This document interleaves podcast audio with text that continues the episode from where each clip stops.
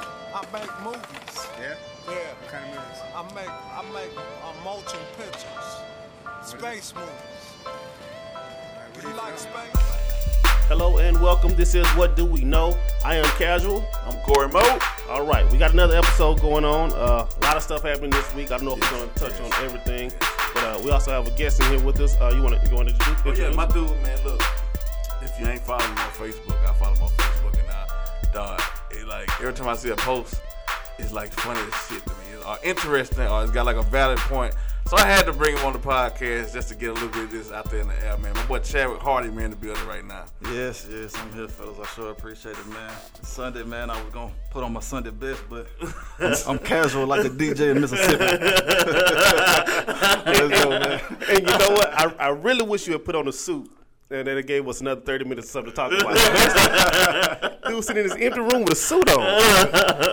Going back to the Men in Black. But you know what I'm saying? We're glad to have you, man. Appreciate you for coming on in. Yeah, man. A lot of stuff happened on last week. Yes. First, of course, another tragedy hit, Indonesia. But they had an earthquake, then a tsunami. Yeah. 2 in 1. But you know what the tsunami is, though, right? Yeah, it's like when the bottom, like when a crack opens up in the ocean. Yeah, the tectonic plates start moving, and the water goes in, so that other water got to go somewhere. Yeah. So what I couldn't imagine 20 feet of water just coming at you, all in one motion. But I don't even go into 6 feet part of the pool. True black man, I don't swim. I'm all right.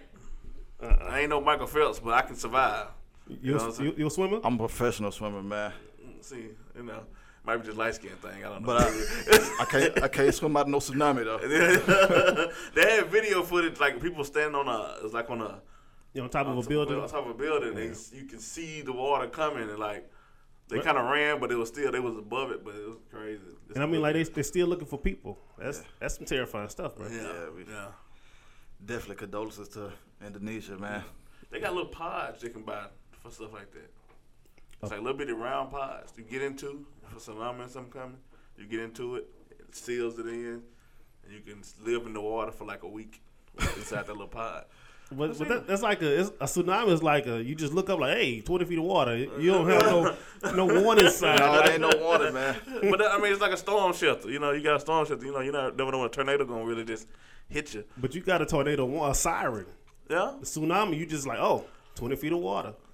And see, when the last one happened was in 2010, maybe? I think so. I forgot. It was somewhere over there, too, like in China or somewhere like that. Japan, somewhere. I think it was maybe the day after Christmas. Yeah. And they had one. Yeah. And, man, you just saw it coming on the beach, everybody on the beach chilling, and then it just come out of nowhere, and you really don't have time to react. But they said it was animals out there. One woman said she was riding an elephant down a mountain, and the elephant refused to come down that mountain, and it turned around and went back up. And they said nobody could get the elephant down. They didn't know why. And they said had the elephant went down, they would have been right in the track of the tsunami. So all the animals know. She said the elephant saved my life. Yeah, it's crazy, man. How animals, they had that sixth sense, man. They know what's going on. You see a bunch of birds flying one way, you better get over there. Get all the birds. Like, if a deer run at you and it ain't nothing shooting at it, you gotta follow that deer. That's like the black people instincts though. Let's get out of here. I said, listen, man, black folks, we'll run just come see other people running. Right. And then figure out, hey, what was you running for?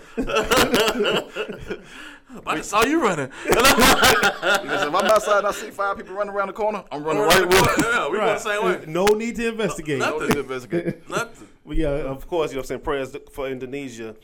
On a lighter note, some other things happening. New music is on the way, from what I understand. New music from Tupac.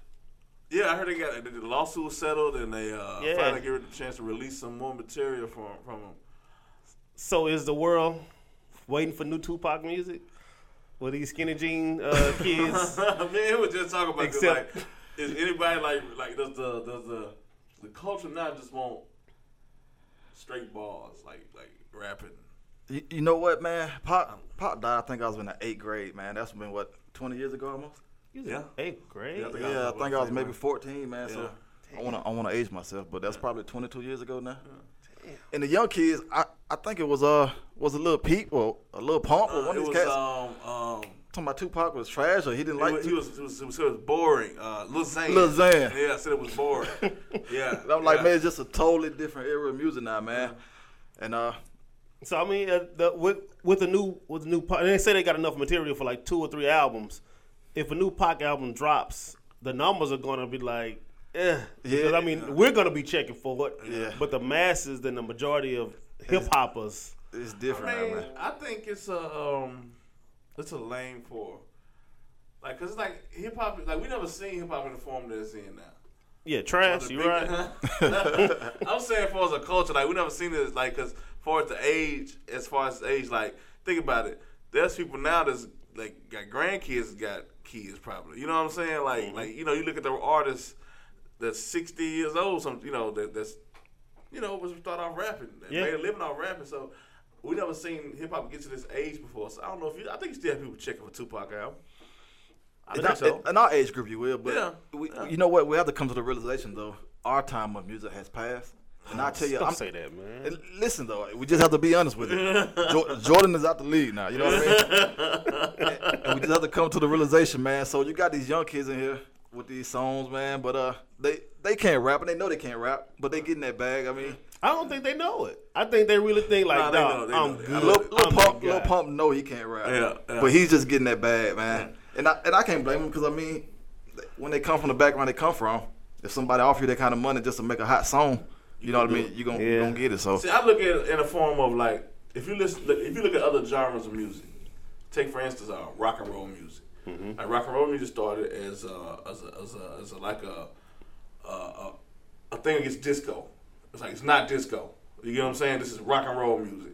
It's not the old little, you know, candy bubblegum type disco music. All right. It was in your face, and then you start seeing these rock stars emerge. If you look at their story, it's the same way. Then all of a sudden, different forms of rock started mm-hmm. happening. You had the contemporary rock, you had your heavy metal, you had your punk rock, you had your emo, you had all these different subgenres of rock and roll music. I think hip hop is not just its own thing. I think it's different. It's subgenres of hip hop music.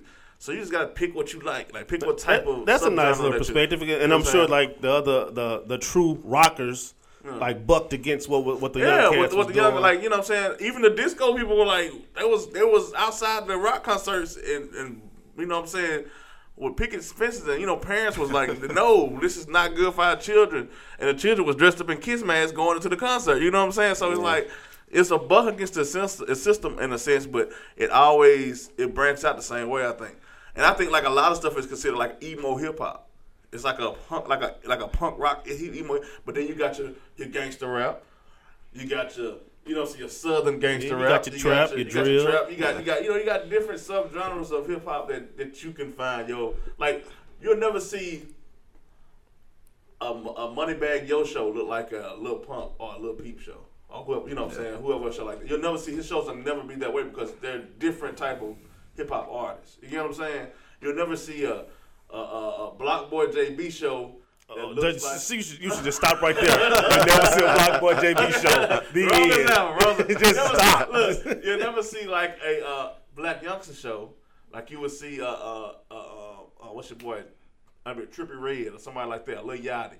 It's gonna be two different shows. And it's so many of them now, man. Man. You got some artists that are rap stars, I guess, or hip hop stars, kind of feel like they rap stars, like a Uzi Vert. Uzi Vert, yeah, 10-year rock star, man. Yeah. That's like punk rock music. Like that's how his favorite artist is Marilyn Manson. Yeah, it's not even a hip hop artist. You know what? I heard that they was working on like doing a collaboration with Marilyn Manson. I don't know if it's coming true or coming to fruition, but I mean, who would check for that though? Rock stars gonna check for that? Hip hop artists gonna? Who's gonna check for that? That's a whole different lane, man. He trying to branch out to a whole different lane. If your mom and daddy listen to Marilyn Manson and you listen to hip hop music, you probably would check for that. But you know what? That'll be a smart move for Uzi though. Yeah, yeah. He's tapping to a whole different. He gonna be in a whole different lane, man.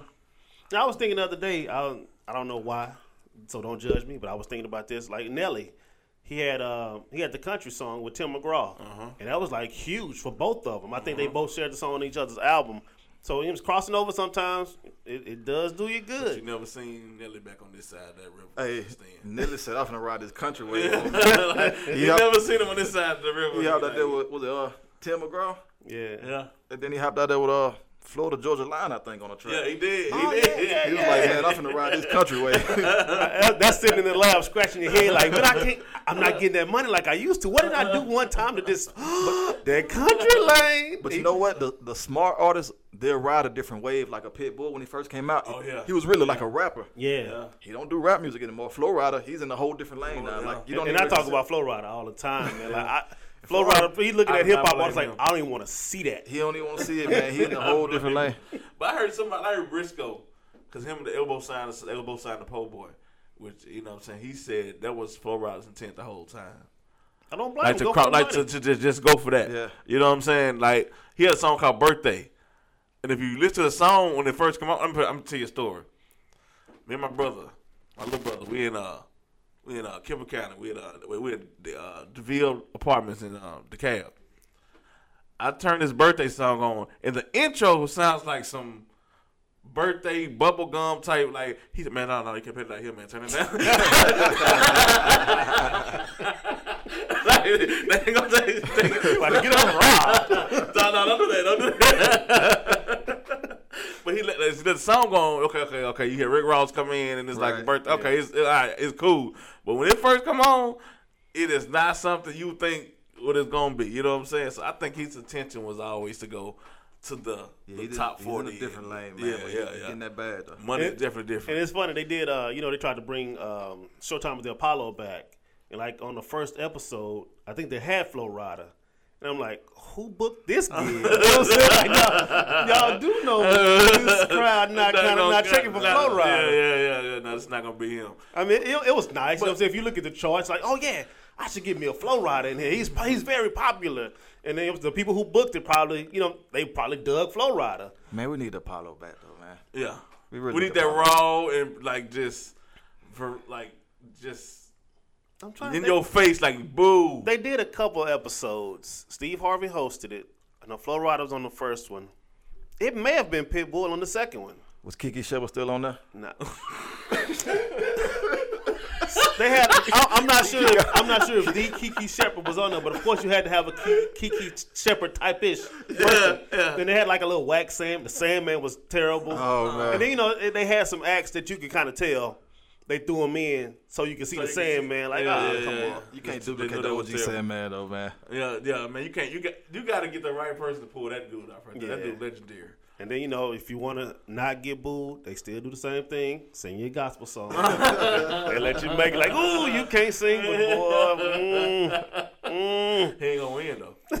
Oh, no. He might make it through. He going to get those church claps. Yeah, like, okay, you sung my gospel song. You ain't hit them notes, but you sung it.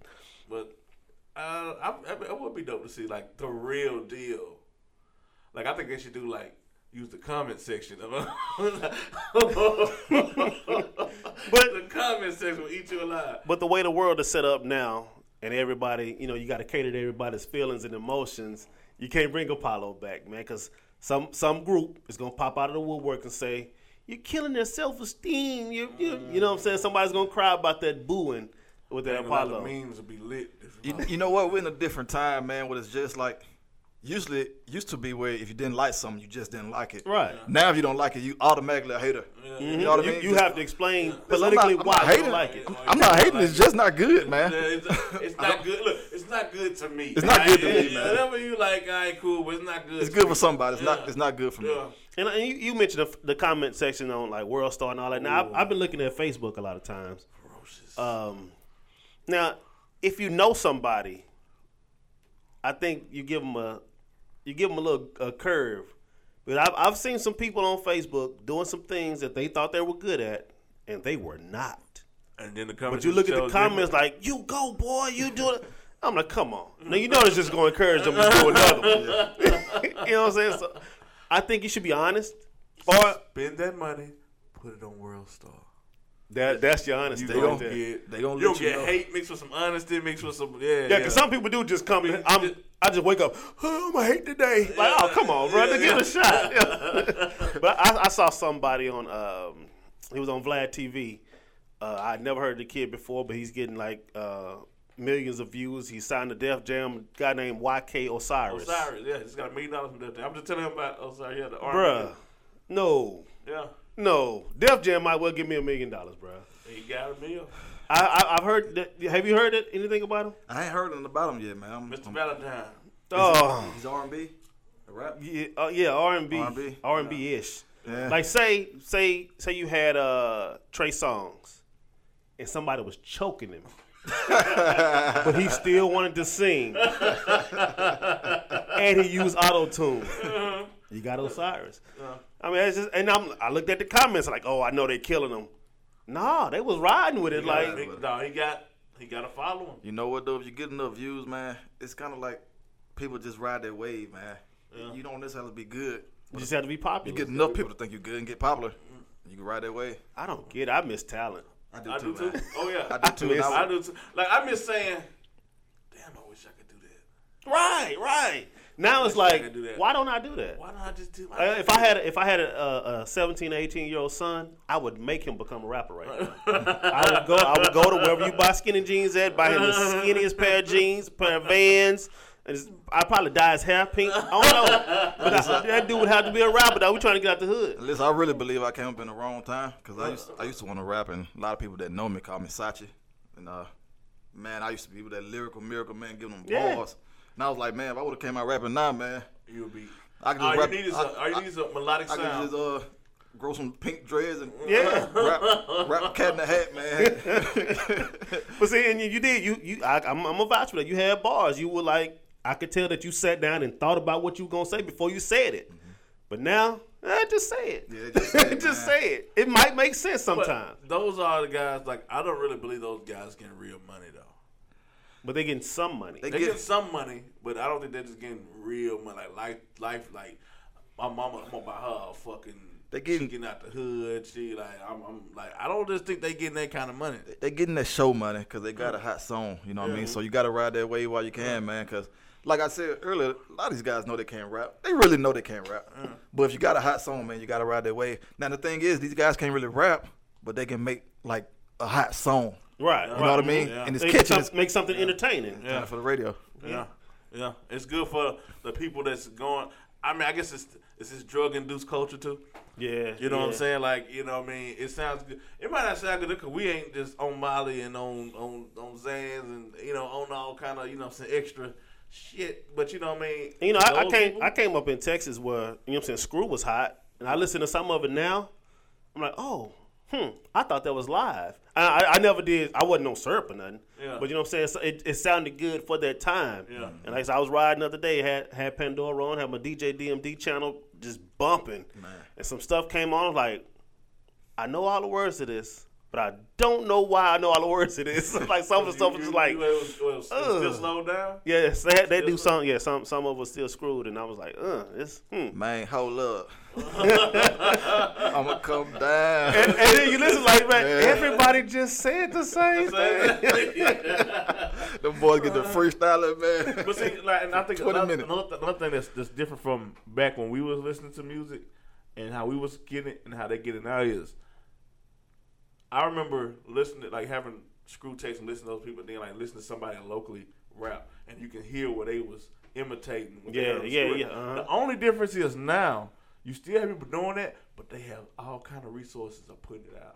Yeah. For everybody to hear it. You get what I'm saying? Because back then, you got to still hustle out the trunk. You still got to get it hand in hand. You still had to. Now, upload. I get on this net, upload. Everybody got it. I sound just like this guy, but then guess what? I can get high. Like, look at Jacquees, what he did with that with the LMA, the Trip record. Trip. He overtook her record. Like, people started requesting his song over hers, and it was her record. Yeah, you get what I'm saying? Like, but he was able to, and this dude went. Like, that's dirty as hell, Jacquees. You went and recorded a video. Man, Jacquees been riding everybody wave, man. Like, dog, for a minute. That is like, but you like you Jacquees now. We know you now. When he came out, wasn't he like looking like Wayne when he was first? He was riding everybody. No, but he was like, I'm the new Lil Wayne. He was shooting videos and everything for it, man. But like, we know who you are now. Your fan base is big now. Your fan base probably is bigger than hers. Yeah, he don't got to do that. You don't have to do that no more. You know what I'm saying? Make your own records hot. You got the fan base now. This girl is trying to get to that. Everybody don't really know who she is. They know her record. They don't know who she is. But see, that Trip is taking off. So before it popped, like talking about. Let me go get some of that. That's why they should just cease and desist, like take it all down. Because you're messing up the money for us over here. And you mentioned real money. I don't know if y'all saw this story with Kodak Black. He put out a video. I don't know if he was just joking or whatever, but he was saying that he don't have no real money. He had a stack of money on him in the video saying that it was fake money. Yeah, so this ain't my money. Yeah. Mm-hmm. So you think Kodak Black was like, really, you think that was fake money? Or you know what? I think Kodak probably one of the most honest rappers. One young rappers out. Like he's the most. I think he'll tell you exactly how he feel and what he think about it. You get what I'm saying? Like I think he is one of the most. So I mean, if he probably don't have no money in the sense of what he feel like his money. But if we had his money, we'd be like, nigga, you crazy. You know what I'm saying? He mentioned like the girls that he talked to. Like girls, I always say, hey, give me some money. I want some money. You know, like, I ain't got no money. I'm broke over here. Right. But you know, he had a stack of cash saying that it was prop money. And Kodak, one of those guys. I mean, he's not the best rapper. But he made good songs, man. I mean, I can't lie, man. I be jamming. I be riding with Kodak, man. But it's to me, it's like he speaks exactly, says exactly what he. Even on the songs, he says exactly what he wants. Like, and I think people just are drawn to brute honesty. But if he could just stay out of jail, because it's like he always takes off and like, you know what? Let me do something stupid. Who Gucci Mane? Yeah, like Gucci Mane get a hot record and go to jail. That's how he was. You know what I'm saying? Like, get in trouble with some shit. You know what I mean? But Kodak, just that guy, like, he just, I think he's one of the most authentic. Yeah. Yeah. Okay. He's exactly who he is. All right. Congratulations goes out to Kevin Hart last week. Box office numbers were crazy. He had the number one movie in America. What's the name of the movie? Night School. Made $29 million first week out. I'm sorry, $24 million first week out. And the movie cost $29 million to make. Yeah, you gonna. So everything from this week on. Yeah, you gonna brought up. It's profit. Yeah. You got to give Kevin Hart his props, man. I mean, he putting on right now, man. He's the it guy in comedy. Yeah. And he had the it girl with him. Tiffany Haddish was the co-star. I mean, he knows what he's doing, man. I see him and Cat Williams got the little beef going on, man. But comedian beef is funny to me, man. Yeah, it is. But I like both of those guys. I kind of prefer Cat Williams, but you know what I mean. Kevin Hardy, he's the it guy in comedy right now, and everything he touches turns to gold. You prefer Cat over Kevin? Yeah, like a stand up man. Kevin, he's funny sometimes, man. He has his moments of funny, but he's not as just consistent to me as Cat Williams. Like, okay, Cat is consistently funny on stage. One thing that Cat Williams is consistent with is jail. This past weekend he got arrested. For assault. Hey, they won't let Cat breathe, man. He roasted old girl on their radio show, man. They came and got Cat, man. Every time the Cat get out of line, man, they come and get him, man. He said that. So he said that. Look, that was cool. He roasted old girl, but when he started talking about them other comedians, they're like, hold on. Now you messing with the brand. Now you know what I'm saying. Like now you're playing. We playing with big money now. There's big money involved with that the Cat Williams. I mean, with the Kevin Hart, Tiffany Haddish, Gerard Carmichael, Lil Rel. It's big money involved in them guys right there. But you know what though? I think one of the problems with Cat is that he doesn't play the game. Huh? You know what I mean? Like when he said on that radio interview, he said, "I own all the rights to my shows, all of my stand-ups. I own that." He said nobody else owns that, and so he doesn't play the game with corporate America. And they come. Yeah, they're not gonna push you. If I can't make money on you, I have no reason to push you. No, you know, Kevin Hart can say the same thing. He owns all the rights to his stand-ups. He owns everything. The only one he don't own the rights to is the one he about to put out with Netflix. They get paid $40 million to do. Mm. Now with the movie, he owns the rights, but you still have to have a distributor. Yeah. So I mean, you work with the distributor to push it. Promote. Yeah, but they making money off the sale of the movie, like the box office and stuff like that. But he still with that partnership, I have a reason to make sure this movie pops. When 3 or 4 years come out, they move on TNT and on H. That's all Kevin Hart. Oh, yeah. That's all his bucks right there. Kevin getting paid, man. He was talking those numbers on the Breakfast Club, man. Yeah. And he was talking about he doing Jay-Z, Beyonce numbers. Yeah. So, yes, that's what Cat Williams was like. You know, I did 2.4 million tickets. Like for what tour? Like what tour do you do 2.4 million tickets sold? Like what tour was that? Like and I was like the same one. Like what you got paid $1 a ticket? Like cause they said he made like 24 million or something like that. He made it's some number he put out there. Like if you did this, how can you only make that? If you had 2.4 million tickets sold. And you only made, he said, like they made 20 to 24 million, something like that. I don't know, but the number was just didn't add up to what he said the ticket sold.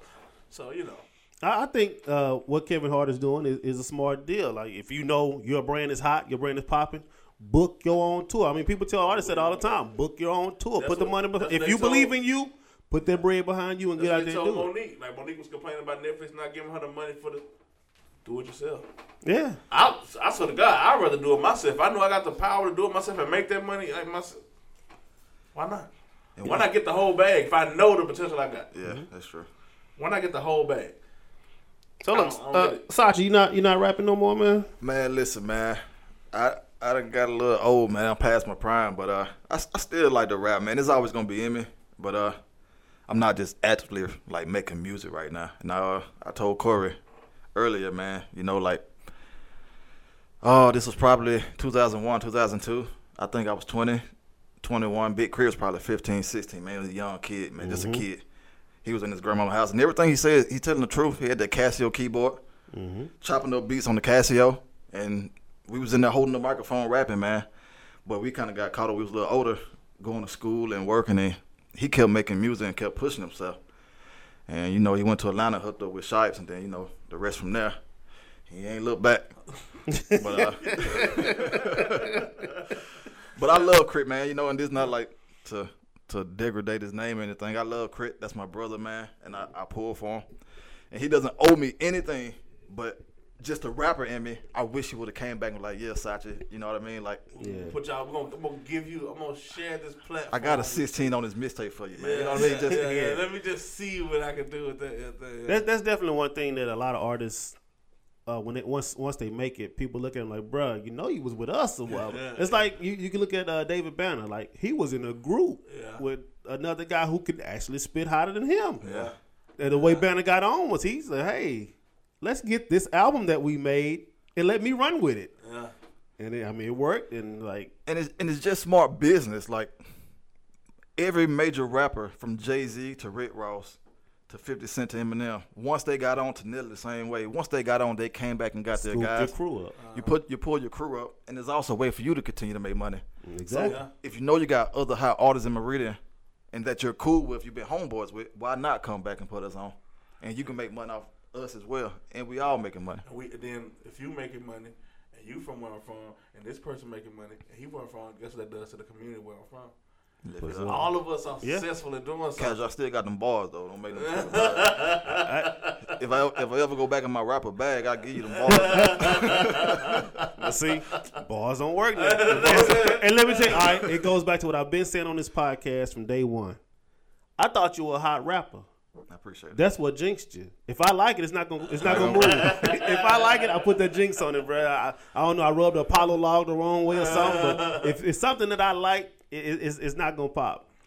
So I'm sorry. I apologize. Oh man, we all good. I can just blame it on you now. Yeah. All right. So another thing popping off this week: 28 years for Suge Knight. Oh goodness. Oh, this is a terrible tragedy. Now, Suge had a run. He had a run, man. Death Row had a run. Man, you just... I heard Kevin Gates say something one time. And I always thought about this, too. He was like, people are creature habit.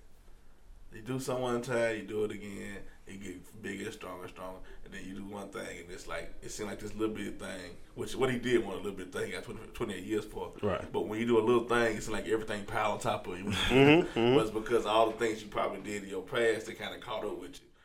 Yeah, I mean, look at all the stories about Suge Knight. I was about to say, you watch those movies, those documentaries. It's never a pleasant episode with Suge Knight. Nobody has like a, I mean, these people got, but everybody got, yeah, he did this one, but he also did this. It's like, you know what I'm saying? We never had a feel-good Suge Knight story, man. Yeah, he took me out the hood, gave me a chain, and a bouncing car. Yeah, Suge loved the kids, man. He come visit the kids in the hospital. We never had a feel-good Suge story, man. It's always Suge hanging rappers out the window, man. Slapping rappers in meetings and stuff, man. And this is what tripping out. Suge didn't come at you with a gun. Suge came at you with about 5-6 more big dudes with bats and stuff like that. Like, he old school mentality, like mob style, you know what I'm saying? Like, I ain't got to shoot you to scare the dog shit out you. You see everybody around them kind of parted ways with them. I mean, Dre left first and then Snoop. They didn't want to live that lifestyle, man. They want to make music and be successful. And you see, when they start doing it their way, like, go back to what you guys were saying. you believe in yourself, do your own thing, build yourself. So Dre built his own self with Aftermath. And I really wish, man, he's talking about pop music. I really wish Pop would have been a little longer. I think he probably would have left Death Row as well. Oh yeah, it was. Yeah, from the movie, from All Eyes on Me, he was trying to start his own thing, but. Yeah. Suge gave him what? Death Row East. Yeah. It was like, I'm going to give you this. You ain't got to go do your own thing. Yeah. All that black music. Nah, you know what's crazy? Y'all read J. Prince's book? I hadn't read it. I read J. Prince's book. And it's surprising how much stuff J. Prince had. Like, he was involved in that people just didn't know, or just subpart, like, you only seen like a piece of it. Mm-hmm. Like, he was kind of like in the beginning stage of Death Row, helping start Death Row. Hmm. But see, Death Row was not only started by Suge Knight, it was started by a dude named Harry O.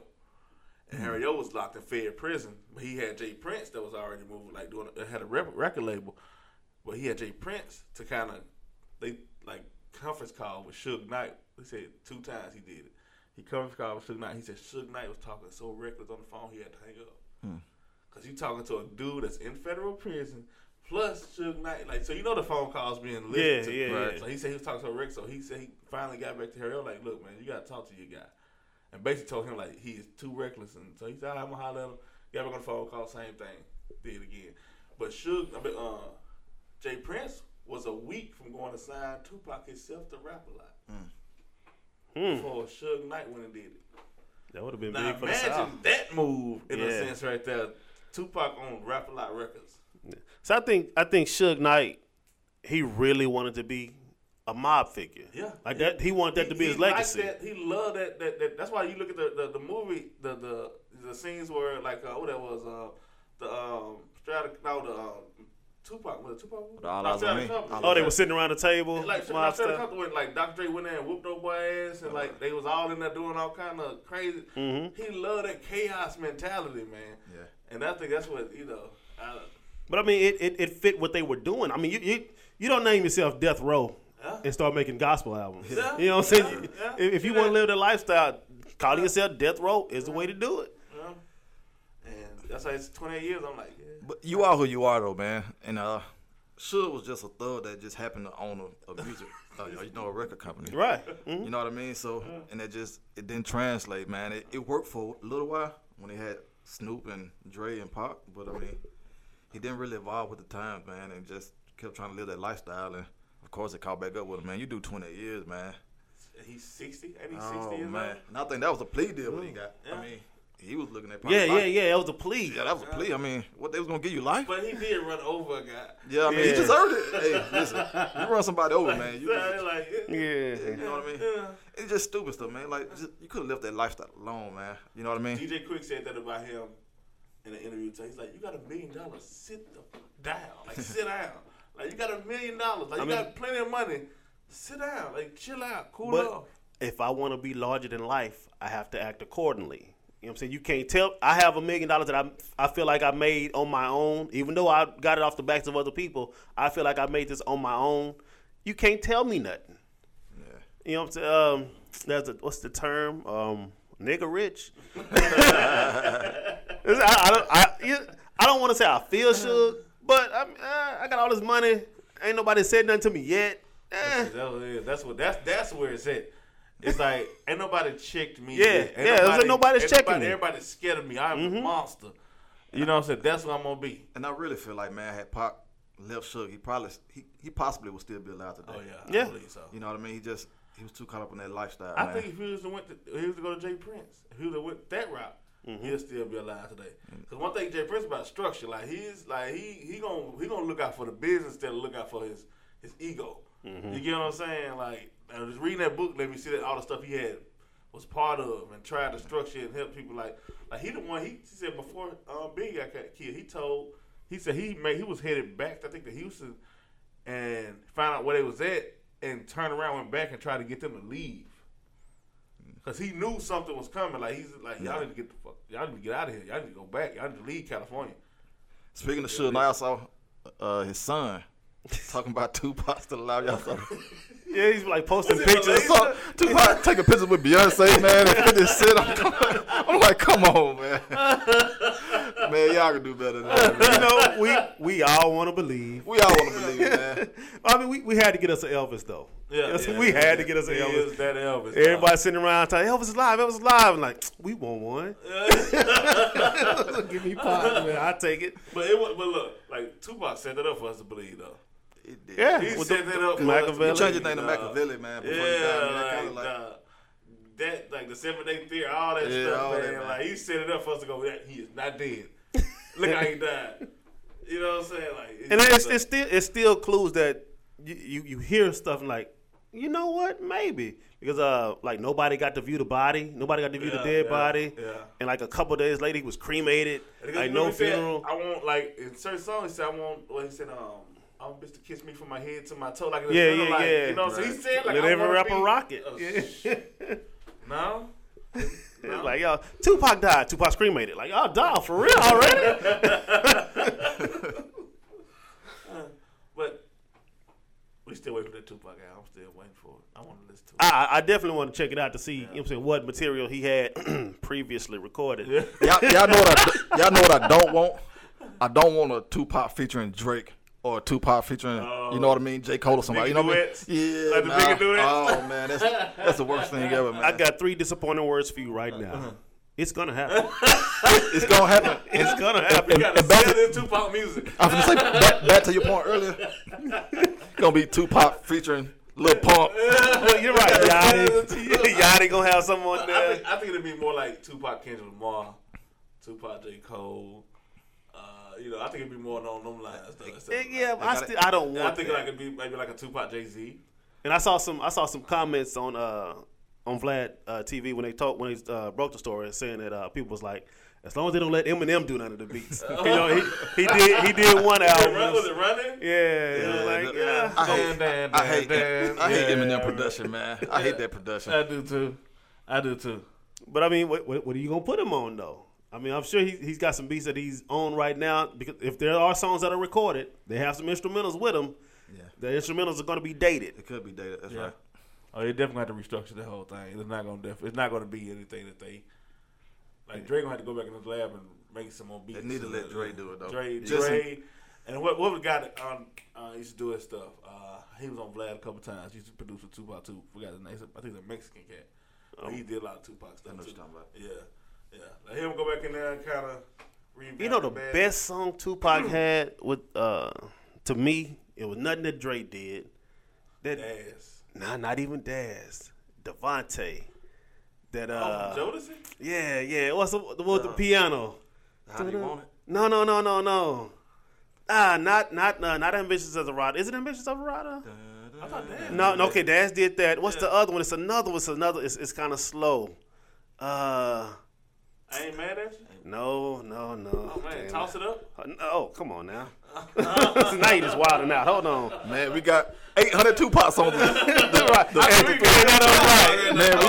we'll be gissing forever. Hold on, still down? The one with John B? I'm going to Google her. Hold on. You said Daz did? I mean, Devante. Devante did from Jodeci. Yeah. Man, wow. Devante was underrated as a producer. Yes. People don't really realize how much music he actually was behind back in that era. I'm talking about it was stuff that I was trying about him. Like, dang, he did that shit. Like, dang. What did he do? Did he just like some H-Town stuff? He did a bunch of stuff, but this one he did with Tupac was like one of the best songs ever. And of course, I can't find it. I'm trying to figure out what he's talking about the keys. Because at the beginning, he's like, "Yo, Devante, blah blah blah blah blah." He didn't say blah blah blah, but you did get what I'm saying. Yeah. That's crazy. And I know somebody right now listening to this screaming the name of the song. The Googles ain't working? No more pain. Yeah. I came to bring the pain, hardcore to your brain. Let's go inside. Okay. Yeah. Devante did. That was like one of the best songs I ever heard in my life at that time. I'm like, Devante? For real? That's my Tupac. Another Tupac jam of mine. I don't care. I won't tell y'all. The one he did with Richie Rich. I rather. I'd rather be an N-I-G-G. Dude, if you just listen to the lyrics of that song, I'm sitting there listening like, she might well gonna give him some. he put it down so smooth, just go break him off right quick. Listen to this. I ain't gonna lie, one of my favorite, like, I guess because that's when I guess puberty hit. I don't know, but it was like one of on the Machiavelli album was Man's World, White Man's World, and Crazy. Yeah. Those are probably one of my two favorites right there. They were back to back. Yeah. I have a favorite Tupac. So Many Tears, man. When that beat just come at it, I should not feel no man but God. Now I got into Tupac early. Now I don't know if y'all heard Soldier Story. See, y'all young. You said Tupac died when you was in the 8th grade. Is that what you said? Yeah, I was 14, I think. Yeah, y'all see y'all missed it. I thought I probably like 6, 7. Go back and listen to A Soldier Story. I'm thinking about coming back rapping, man. Change my name to Sachiavelli.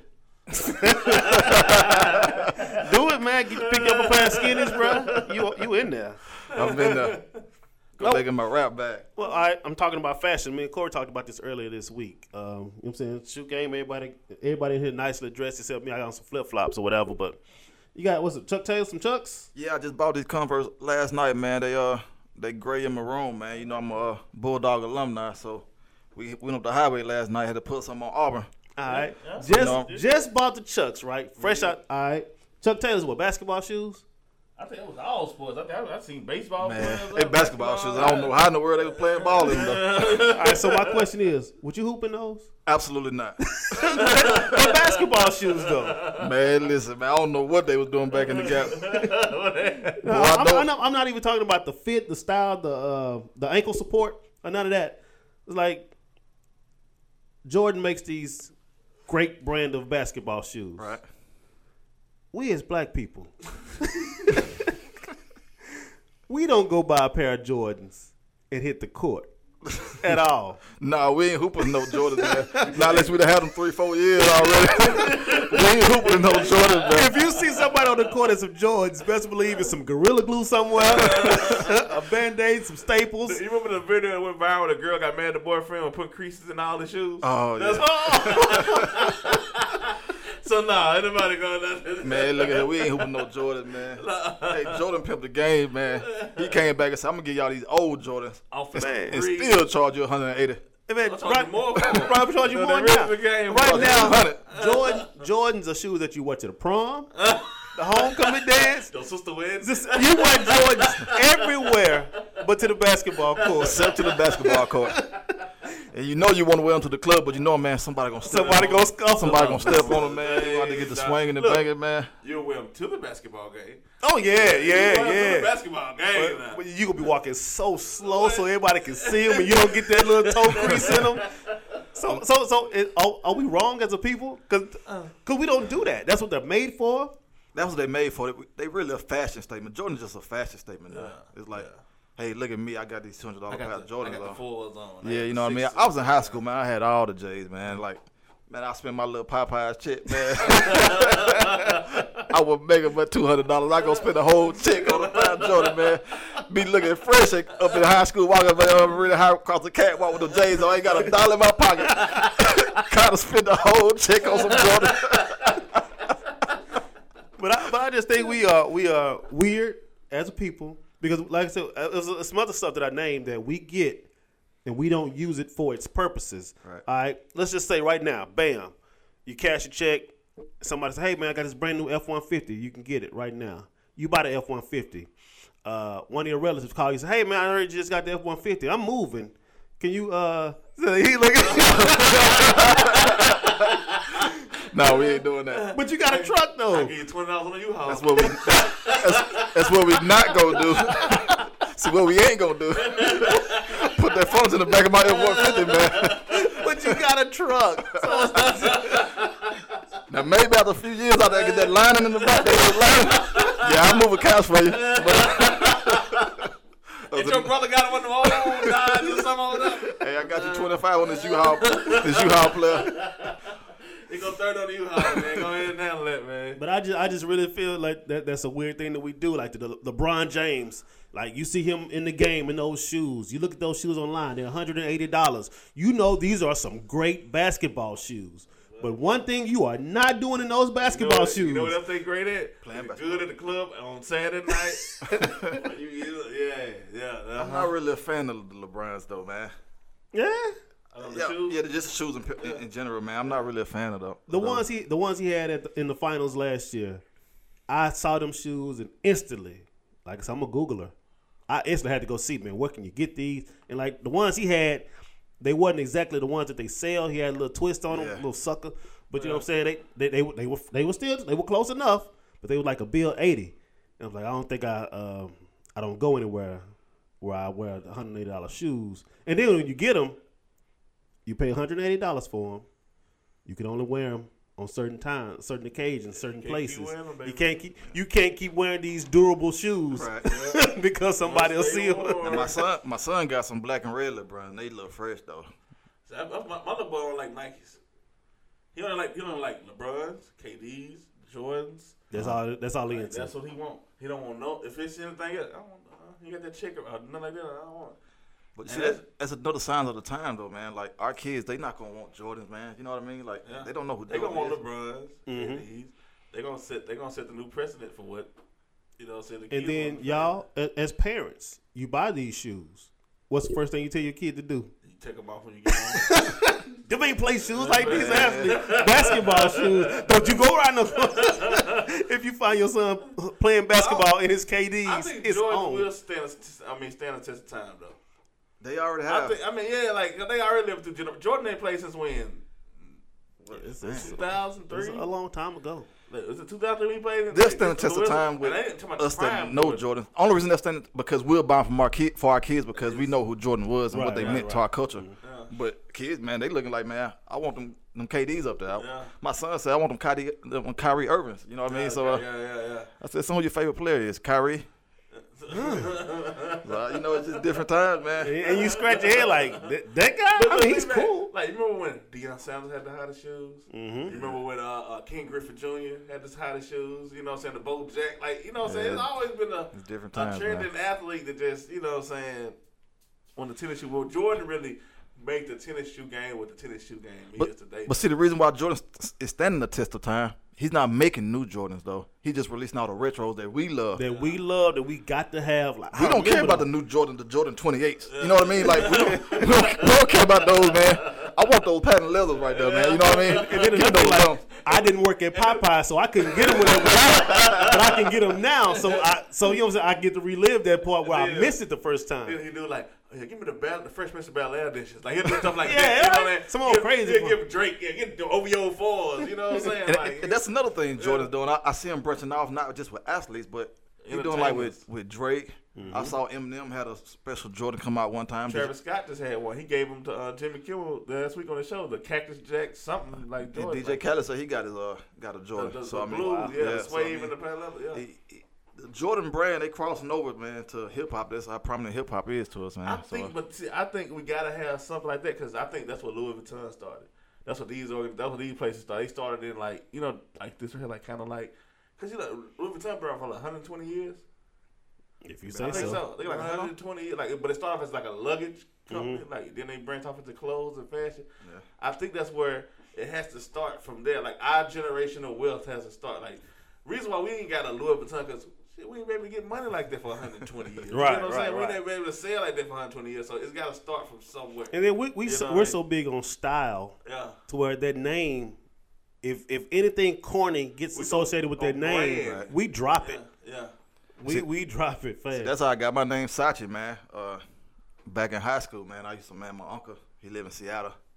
And he moved up there, man, years ago. And he hung around a lot of Seattle Supersonics.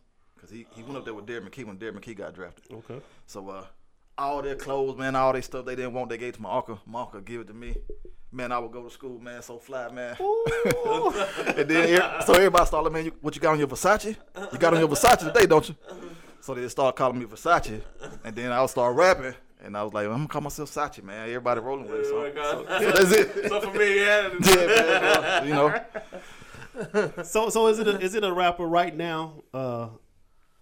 The one of these young rappers that you can just sit and jam and just listen to, as a rapper that used to do your thing, taking up the style and the lyrics and like everything. Oh man, I don't listen to a lot of rap now, man. I got kind of turned off to it. Damn, you sound like an old man. I'm sorry. That just jumped out. I'm sorry. I know, man. we old now. I like J. Cole, man. Some of J. Cole music. Okay. Some of it is like a little too emo. You know what I mean? But Kendrick is cool. Drake is cool. I mean, but none of the youngsters though, huh? Cause those guys are considered like, man. You know what though, man? Yeah. I be hearing little songs on the radio though, man. I be finding myself nodding my head. You don't even believe in Jesus. Why you got a Jesus pee? I'm like, man, what done happened to me, man? I done popped a Zan $15,000 in Japan. I'm like, man, what's little cat? Little cat. You'll never hear from these dudes again, man. But they come out these little songs, man. That's what I'm saying. They can't really rap, man, but they'll come out with a hot little song though. Yeah. So what was your style when you were out, man? My style, man. See, you know, Mississippi, we didn't have a culture for rap back then. So we didn't do it now. We don't have one now. I mean, outside of Banner, which he don't rap anymore, and Crit still make music, but who else do we have? But at the time, you know, Crit was still just like us, and so we didn't have anybody, man. So growing up, I was listening to a lot of like UGK and stuff at first. So I kind of tried to rap like Bun B, and then I was pulling from East Coast. I'm telling you, my style kind of changed. I remember like in 2001, I was in college, man. And that's when like Fabulous and Jadakiss started coming on the scene. Okay. And they were sending us with them punchlines, man, them bars. I said, man, this is what it do. And I was able to grasp it, like, you know, like catch on the bars, you know what I mean? So I was like, man, this is what I'm going to do. And, man, I started rolling with them lines, man. I've been giving them bars ever since, man. But all right, right now, give me your favorite Saatchi bar. Oh, man. The one when you wrote, you said, looked at the paper like, well, I can't believe I wrote that. Oh, he done put me on the spot. Oh, man. I got so many, man. That's a rapper right there. Like, ooh, my favorite. All them bars I got? You want one? Yes, one. I might have to give y'all some bars before I get up out of here, though. What about that? All right, that'll work. Yeah. All right, now you had, you said you were out rapping with Crit as well, but you had some other people in your crew. Y'all had like a whole little clique, right? Well, yeah. Well, I was really more of a solo. Well, yeah. Let me see. Let me rewind. When we first started with Crit, we called ourselves Throwed and Slow. We was slow down clique because we were still riding that Texas way. I got you. So we were slowed down. Crit was chopping it for us and everything, man. But it was like me and Crit, and then like my homeboy Pat Harvey, Jamal Usher, Baby Ray. I don't know, y'all probably remember Baby Ray. I remember Baby Ray, yeah. And man, we was all in there with Crit, man, making music. And Crit still got all the stuff saved, man. But he ain't sent it to me yet.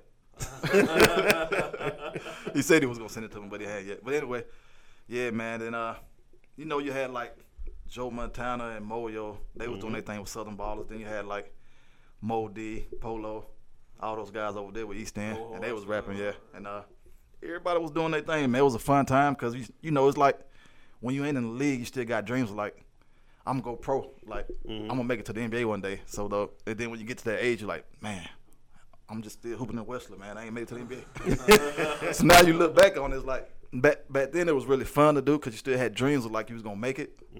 But I'm a little older now, man, so I'm just kind of like, you know, I work, I do my thing, man. I'm comfortable with life, but yeah, I wish things would have worked out different, but it's all good. Do you think you had to sacrifice something? And you said you had to either sacrifice something for the rap or sacrifice something just to maintain and live. Which one? That's what you do? You just said, well, I'm just going to sacrifice not doing this rap thing and focus on just living. You know, it's tough because, like we said, Mississippi, we don't really have a culture. Like, no culture. Atlanta has a culture. So it was still an opportunity. Like, if I lived in Atlanta, I can get out there and hustle.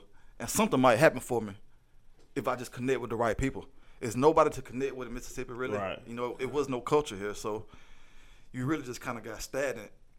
You're doing mixtapes, you're rapping, you sell them out the back of your trunk, you know what I mean? But nothing's really just moving off of it. So I was in school, man. I always, you know, school was important to me, and I wanted to do that. So You know, I got my bachelor's degree from Mississippi State. I got my master's degree from Belhaven. So, you know, I do pretty good right now. But, you know, I'm always a rapper at heart. Like, you have to sacrifice the rap just to gain your academic skill. Because you can't. You got to focus on one. Yeah, like we said, Crit was just focused on rap. Yeah. He said, man, I'm going to put everything I got into this rap. I'm leaving Mississippi. I'm moving to Atlanta. And this is what I'm going to do. I didn't have that luxury to do it, I guess, or just I just felt like, man, I need to focus on school. You know what I mean? So that's what I did. But you know, everybody has their avenue that they go down, and But I mean, a master's degree is nothing to sneeze at, because I got my bachelor's and I'm through. That's it. And I'm very proud of that. I mean, I'm proud of that accomplishment, because I mean, especially being a black man, you know, statistics in the eyes out here. And so, you know, a young black man with a master's degree, I'm very proud of that accomplishment. Yeah, Crit is like an anomaly. Like, it ain't, like, you know how many people that probably left here to do that? And yeah, because he was on his way back. He had told me, man, he was like, Sachi, man, I was struggling, man. I was kind of down. He said, I was actually about to come back and start working on the railroad with his dad at the time. And he said he just connected with Johnny Shipes, you know, right before he's getting ready to come back. And that was his break, you know what I mean? But, I mean, even in Atlanta, It's millions of dudes that trying to rap. You know what I mean? Yes. It just, you know what I mean? Everybody wants to rap. You know what I mean? But just sometimes. That's my thing. Like, everybody chases other people's dreams. You know, so they see somebody doing something very well that they think, oh, I can do that. Mm-hmm. But not knowing the determination and the sacrifice this person made to be on that plateau. So they think when they jump in, you're just supposed to give them this opportunity because this is what I'm doing. That's how they doing it. So I'm going to do it like how they doing it. So that's how I'm supposed to. Not knowing that this dude done probably slept in his car, probably done, you know what I'm saying, left everything he ever known to pursue something he want to do. Yeah. And then, like, are you willing to sacrifice that? Like, that's what a lot of dudes don't get. Like, it's what you sacrifice to get. Because there's no guarantee, even when you do that you're still going to make it. So, I mean, it's a big sacrifice. Yeah. And that's when I say I never had one of those stories. Like, man, I just picked up, I had $40 in my pocket, and I moved. I need a plan, buddy. And there's a lot of people like, man, why you not move? You're not from Mississippi. Why you don't come back to Texas? Ain't no job in Texas right now. Job got to be there first, then I'll go. I'm not just going and cross my fingers. Like, let's see what happens. No, I got kids. My stomach growling right now. And I got $40. You know what I'm saying? So, So, you know, I commend anybody that's set, but also, you got to deal with your reality at the same time. Yeah. You know what I mean? Like, I don't want a chance that when I got this perfect opportunity for me to be this person. You know what I'm saying? Mm-hmm. Because it ain't no guarantee this way. But I guarantee I know I can make somebody this right here. You know what I mean? Like, that's what I respect. That's right. And that was for me, too, because I feel like getting a master's degree, I was assured of a better position. Mm-hmm. And, you know, I feel like it was less risk there. Yeah. Now, sometimes you do have to take that risk, but I just feel like that was the avenue that was best for me. Like, right now, if you wanted to go back and do it, I guarantee you, if you came over, look at Lil Duval. Yeah. Lil Duval's 40. Number one song in the country. You get what I'm saying? Like, I think it's 2 Chainz. Still, he's 40. Yeah. Like, I think that logic, too, of people telling you to do something, I think that's out the window.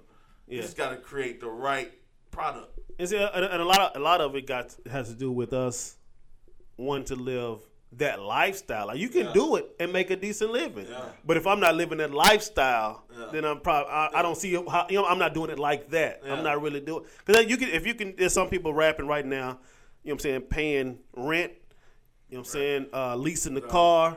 Yeah. And those people hear these songs, they the ones getting bashed. Yeah. You know, like, you can't rent your car, you can't lease your car, you can't rent your apartment, you have to have a mansion. Yeah. So if I'm doing okay in the hip-hop lifestyle, I'm not doing well. Yeah. I can't be doing okay. I can't be getting by. I have to be... You got to be... Yeah. You have G5, to be a millionaire. You got to be G5 jets flying. Right. I have to be a millionaire tomorrow. I just dropped my song today. Yeah. But y'all know what? For me, though, I know it's going to sound crazy. I didn't really care so much about the money at the time. I just feel like I was a good rapper, and I was better than a lot of the guys I was hearing on the radio and hearing on these CDs. And I wanted just people to hear me and to say, yeah, Sachi, man, he's dope. Like, he's one of the best rappers in the world. That's all I wanted. And I think that's what you gotta chase. Of course, I want the bag, but that's the credit you gotta chase. If you chase the money like that, like I've heard millions of people say, you gotta chase what's like something greater than the money, which is the legacy. You know what I'm saying? You gotta chase being great at it. The money will come, but if you chase being great at it, it's and even right now, man, like I haven't probably wrote a verse in a few years now, but I can write a verse right now and still be better than 90% of what I hear. Oh, yeah, yeah. You know what I mean? Mm-hmm. So I still feel that way. I still feel like I can do it. But, you know, just have to have that opportunity. That's that cocky rapper mentality. Yeah. These boys ain't talking about nothing. I still got them. Yeah, I still got them. Easy. But can you make it, can you sing it, though? That's right. How does it sound with auto-tune on? Hey, it's like Jay said, you made it a hot line. I made it a hot song. Yeah. So when you were doing your thing, how many albums did you drop? How many mixtapes did you drop? Let's see. When I first started, I had one called The God in the Light. That was my first little mixtape, man. I put that one out. And then I had everybody on that little mixtape, too, man. And I still got that project. You still got a copy of it? Yeah, I had to get y'all one. Then I had one called The Meridian Star after that. Okay. Just kind of play on the... On the Meridian Star. Yeah, the Meridian Star, yeah. And then my big one, though, was The Slaughter. And shout out to my homie, Antonio Naylor. Y'all know Tonio. Oh, yeah. Yeah, I recorded with him, man. And, you know, he's a whiz with those graphics, man. He put the graphics together, man. We kind of played off the, y'all remember that old 50 Cent, The Massacre? Mm-hmm. Where he was buffed up and I was lifting weights, man. I was like, man, do be like that with all the lines going through me.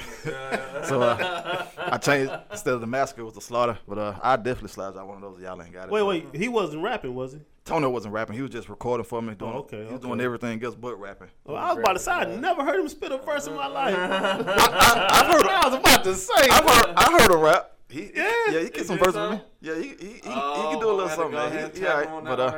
He's definitely I know his graphics that speak for itself, man. Mm-hmm. But I put that one out, man, and we just flooded the streets with it. But and we was traveling, man, like going to clubs over there in Alabama and everywhere, man, just putting them out there, just trying. That's the groundwork. I mean, like that's what the game missing, dog. It is, man. That's now it's like missing right there. Upload a song, flood somebody's tag 50,000 people in my man.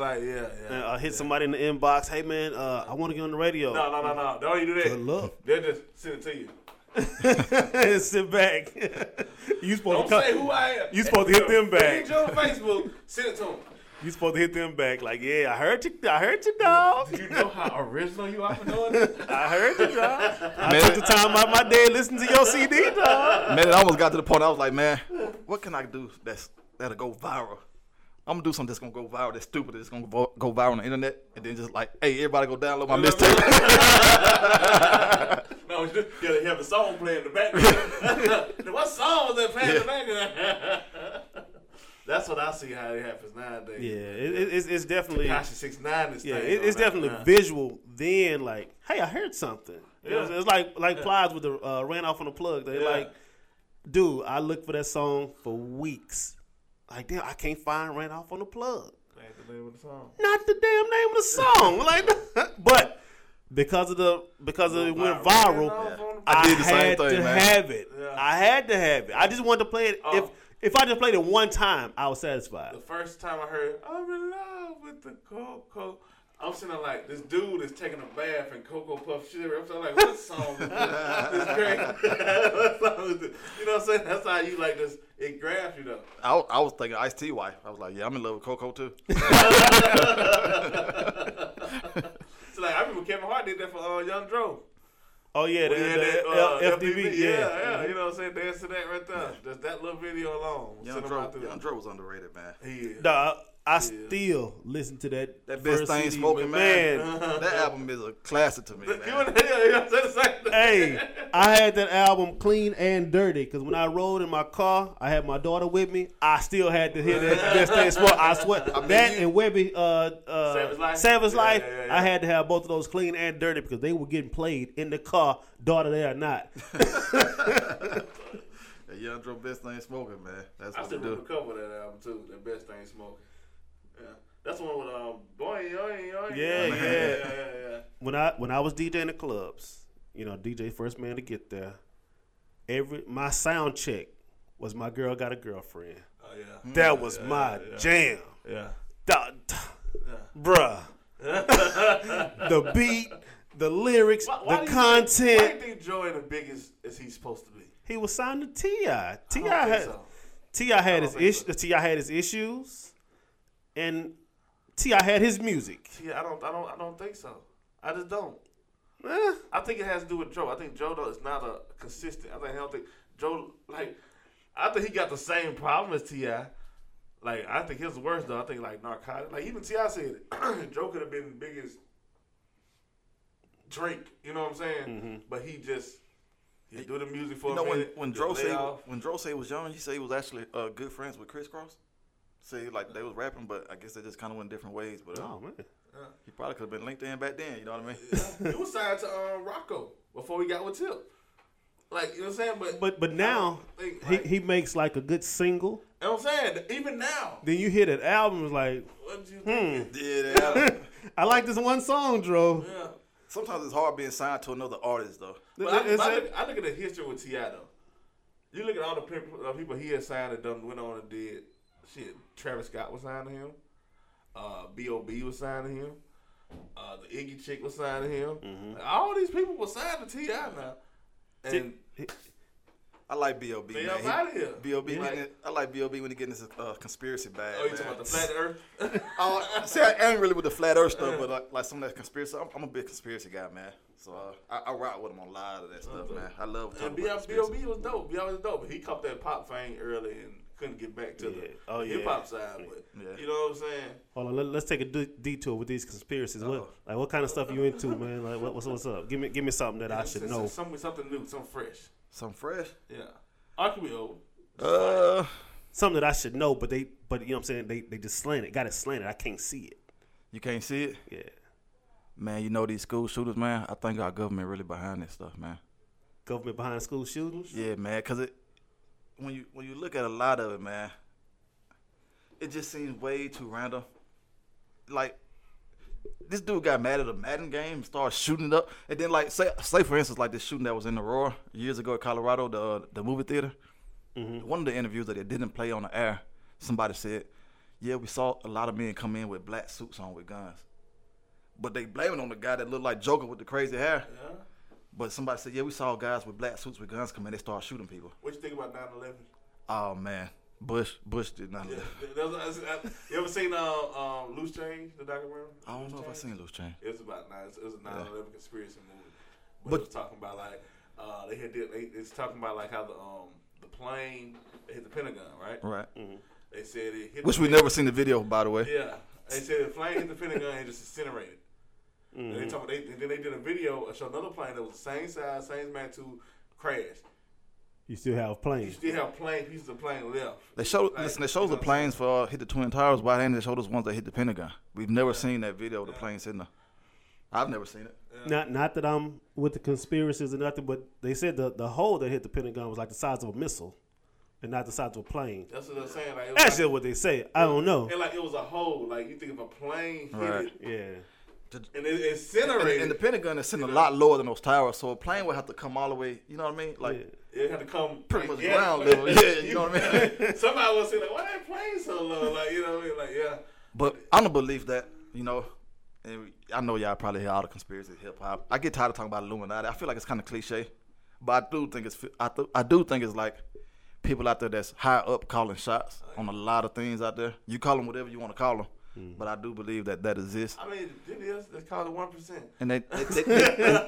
And they need order out of chaos. You know what I mean? Yeah. Because I mean, Illuminati just called. I was at a show, and I stayed in D.C. It's a college at the HBCU, Bowie State University, HBCU school up there in D.C. If it ain't Grambling, I don't care. Bowie is a state. It's right there in Bowie, Maryland. Okay. And they had a show that had homecoming. Had Busta Rhymes. I remember the band, the group, the band. Puff. Okay. Well, Busta Rhymes was on stage, and once Busta Rhymes do a dope ass show too. By the way, he's always. Fire. But he said something that stuck with me. He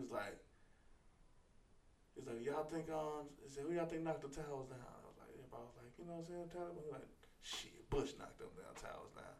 He said, in order to create change, it's got to be a problem with it. It got to be a problem. So if it ain't a problem, you create one. Order out of chaos. so you can change, so you can change whatever you want to change. And out of the 9/11, you had the what is it called, Patriot Act that came. Mm-hmm. And they already lied about it. It's like they said Saddam had weapons of mass destruction. Came back and told us, no, he ain't never had them.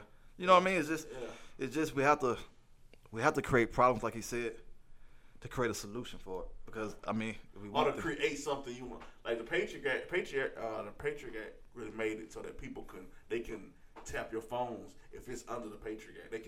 They can read your emails. They can do things like that. They can violate the Constitution if it's filed under the Patriot Act. So we need a 911 to keep that in mind. This is what we need to understand, though. Like, our country was founded on this. You think about when we say the word Illuminati, that just means light bearers. Or we can see through the darkness. We can see light. So we the light bearers. We carrying the torches. Our most famous monument is the Statue of Liberty. She's carrying the torch. She's a light bearer. When we have the Olympics, what do they do before in the open ceremonies? They carry the torch. Mm-hmm. We're the light bearers. So everywhere we go, we're letting you guys know that we run this. We are the light bearers. We carry the torch. It's been going on for a long time, man. Okay, all right. The Statue of Liberty is just really it was based on the Columbia, the Goddess of War Columbia. That's why you got CBS Columbia House. You know, Columbia's broadcast station. Mm-hmm. And what's Columbia's? The eye. You ever see the logo, the eye? It pop on TV every time we see CBS, but we never pay attention. Okay. Y'all know when CBS come on. That's the logo. It's little eye under, Columbia. So, I mean, it all ties into together, man. I mean, listen, they didn't put that out on the back of our dollar bill for nothing. Uh-huh. It's been going on for a long time. Right. Most people just don't see it. And if they do see it, they don't like to believe that our government actually does this against us. And look, so what's the best place to hide something? In plain sight. Man, I can go on for hours about this conspiracy stuff, man. So, you know, it's all good. Somebody got to be woke. Man. I'm sleep. Hey, nope. I might change my name to that's why they say ignorance is bliss, because if you don't know, shit. Hey, I don't know. I'm good over here. Hey, man, y'all ever see them dudes? Man, you know a dude be woke on Facebook when they change their name to, like, Yashua been Israel or something like that. I'm like, man, come on, man. Your name John Brown. I know you John Brown out of high school. Now your last name Israel. I'm like, come on, man, get out of here, man. You know a cat been woke there, but yeah, buddy. I've been thinking about that a lot. I want to go over. I want to travel over. I want to travel to Israel. I want to travel to these places, Egypt. I want to go to these places and see things, because I've been told, like, when you go there, like, the statues look like us. It's not like it. Like the artwork looks like somebody made an hour in image instead of this. Yeah. Jesus, what we're fed. Manson looking dude. Yeah. That's why they shot the nose off the Sphinx, man. Had a nose like us. Yeah, I've heard that. They said we can that up out here. Yeah. They shot that off. I gotta see it.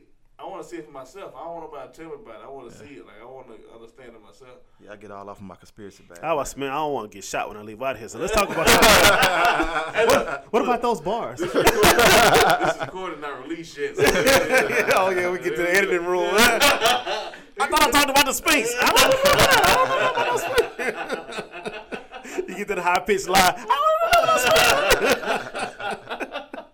But I like the movie Conspiracy Theory with Mel Gibson. He said all the serial killers have a copy of the book, The Catcher in the Rye. Do you have a copy of that book? No, I do not. Oh. But I'm not going on the killing spree. Okay, so, all right. Just a little spot check. Mel Gibson put that movie called Conspiracy Theory? Yeah. It was back in the... Y'all was probably looking. Yeah, I remember that movie, Conspiracy Theory. Yeah, Mel Gibson, they thought it was crazy. It was a real dope movie. I just remember that. Listen, they put a lot of stuff in movies, man, and on TV because they have to condition you for it. So, like, the Enemy of the State with Will Smith. Oh, yeah. That's pretty much what's happening now, man. You know what I mean? Like I said, the Patriot dog. And I'm telling y'all, it's some crazy stuff in some of these movies, like... That's why I tell everybody, like, we really living in the Matrix. Like, because everything you see is 5 years. They give us this stuff in the movies, but they letting us know what reality is like. If you look in the Matrix, Keanu Reeves, his Neo, you look at his license. His license expired September the 11th, 2001. Did that movie come out? Now, y'all tell me what kind of coincidence. Is that a coincidence? Did that movie come out before September 11th? Oh, yeah, the Matrix came out in the 90s, like the early 90s, like 93 maybe. No, not quite 93, but the first Matrix came out with this one. It was in the early 90s. Wow. Okay. So, I mean, they got this already planned out, man. I mean, all the stuff in the works. His license expired September. Yeah, go back and watch the movie.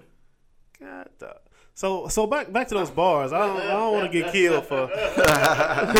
Like I said, my brother. Like again, Sachi woke. I'm asleep. Moving right along. Now you promised us bars before we get out of here, man. I know you still got it in you.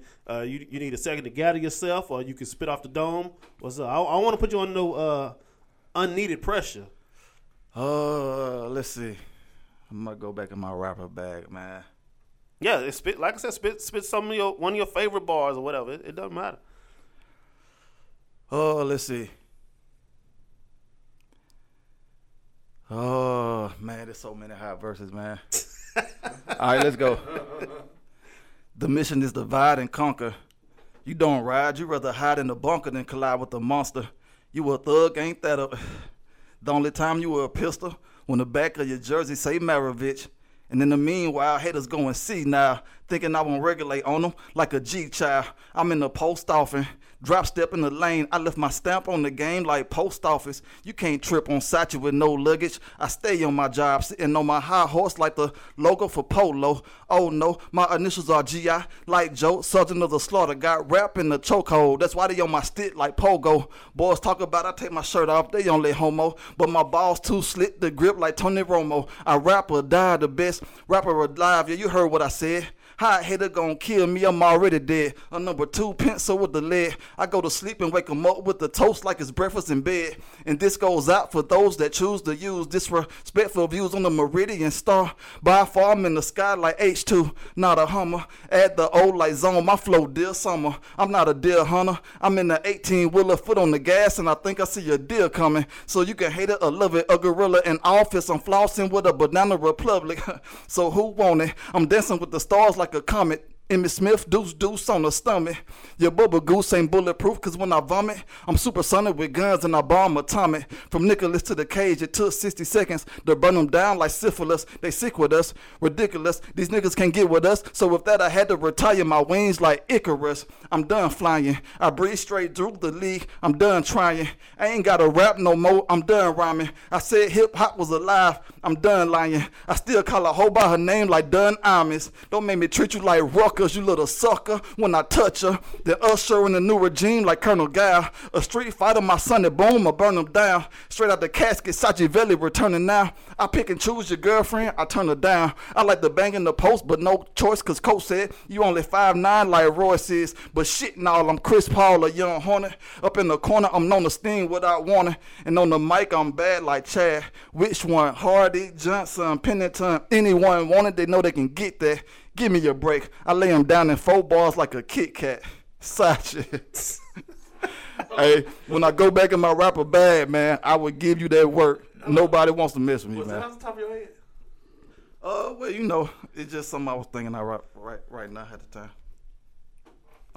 I'm like Lil Wayne, man. I just rap. Hey, man. You couldn't make it with them bars, bro. It's too hot. I'd have bought your album and kill your own. Hey, y'all on that Sachi? Oh, yo, Sachi. We was. Listen, man. It was going to be on until you liked it. If y'all want the mixtape, man, go to datpiff.com/YoungSachi. That's Young, S-A-C-E. And get the old mixtape, The Slaughter, man, and The City on My Back. Oh, you still got one? So you got one out there like that right now? Yeah, we still got him on datpiff, man. It's old, but you know what I'm saying? If you just want to hear me rap, go back in my rapper bag for a minute. Lay it down like sheetrock, you know what I mean? Well, what are you doing now? I mean, you say you got your master's. What are you doing now? I work at in IT at a local hospital here. Okay. Yes, yeah, so in front of a computer all day doing nerd stuff, but I love it, man. That's my passion, man. IT, working with computers and things of that nature. That's what's up. Yeah, man. So you still can figure out put a good old regiment of code together and. Yeah, I can do some of that, man. A lot of coding, a lot of visual basis, HTML. We got to talk about some stuff. Yeah, man. Yeah. But, you know what I mean? That's how you win. Yeah, you win. That's how you win in today's market. You got to work this computer thing out. Mm-hmm. That's right. Find the algorithm. Man, little kids just being their home now going viral, man, and got 100,000 followers on Instagram. I mean, just playing with their computer, man. Yeah. You know what I mean? So, I mean, it's definitely the way to go. Yeah. Ain't no doubt about it. Okay. That's so. If somebody want to reach you, man, give us the, your social media and all that. Wait, or do you have social media? Or is that I'm on social media, man. I thought you were gonna say, man, the man can keep up with you. And my social media be lit. Listen, any of my friends that listen to this, that's on my Facebook, like just laughing at them. I could go my social media be lit. But you know what? I always have opinions about things, and I'm never afraid to voice my opinion. That's what's up. And then I always tell people, like, you can come on my page and talk. We don't have to argue, we don't have to fight, which is usually turn their way. But it's not with me, though. But they're just going back and forth. But I'm like, you know, it's important. Some of these discussions are important, and we can have these real discussions because they're needed.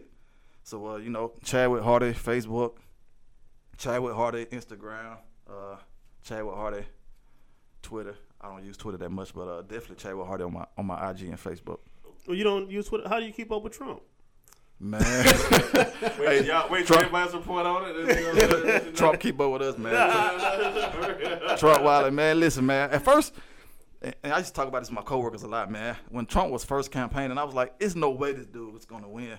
I thought he was just out. And I didn't think he really wanted to win. I thought he just wanted to have like a little moment in the spotlight for the show. Yeah, he's a little narcissistic. He just want, you know, that spotlight. I think he really would have preferred to have happen was that he win the popular vote but still lose the election. So he can say, listen, everybody wanted me to win, but I didn't, you know what I mean? But I didn't get the job. Work. Yeah, because listen, being president, it's a lot of work to it, man. Mm-hmm. And you have no freedom from that point on. Oh, he has a lot of freedom. You know vacations you ever been on? But listen, you got Secret Service around you forever. Even Bill Clinton right now can't go anywhere without Secret Service. They won't allow you to. So, I mean, you never have any freedom anymore, man. But I didn't think he was going to win, man. I just said, man, this dude out here wilding out, man. If there was a game called Trolls, Trump would be the number one villain you have to be at the end of the game. He's the – but you know what? One thing I will say about Trump, man, he's the real Teflon Don. Yeah, because that's why I say it's literally nothing this man can say or do that would dissuade his supporters from supporting him, man. He said some crazy stuff. I tell people, I said, man, what if Obama would have done a fraction or said a fraction of the things that Trump? It's like he would have never even got close to the White House. If he didn't have been impeached, so like look at Bill Clinton impeached as president. Mm-hmm. It was because he got his dick sucked. It's because he lied about it. What is this president known for? Man. Like, dog, it was because he lied about it. He lied. He was trying to keep from his wife finding out he got his dick sucked in the Oval Office, and he was getting impeached for it. Trump out here wilding, man. Trump out here with his dick out. Let's tell you what I'm saying. Like, damn it. Like. Now, I thought, let's go back to Clinton real quick.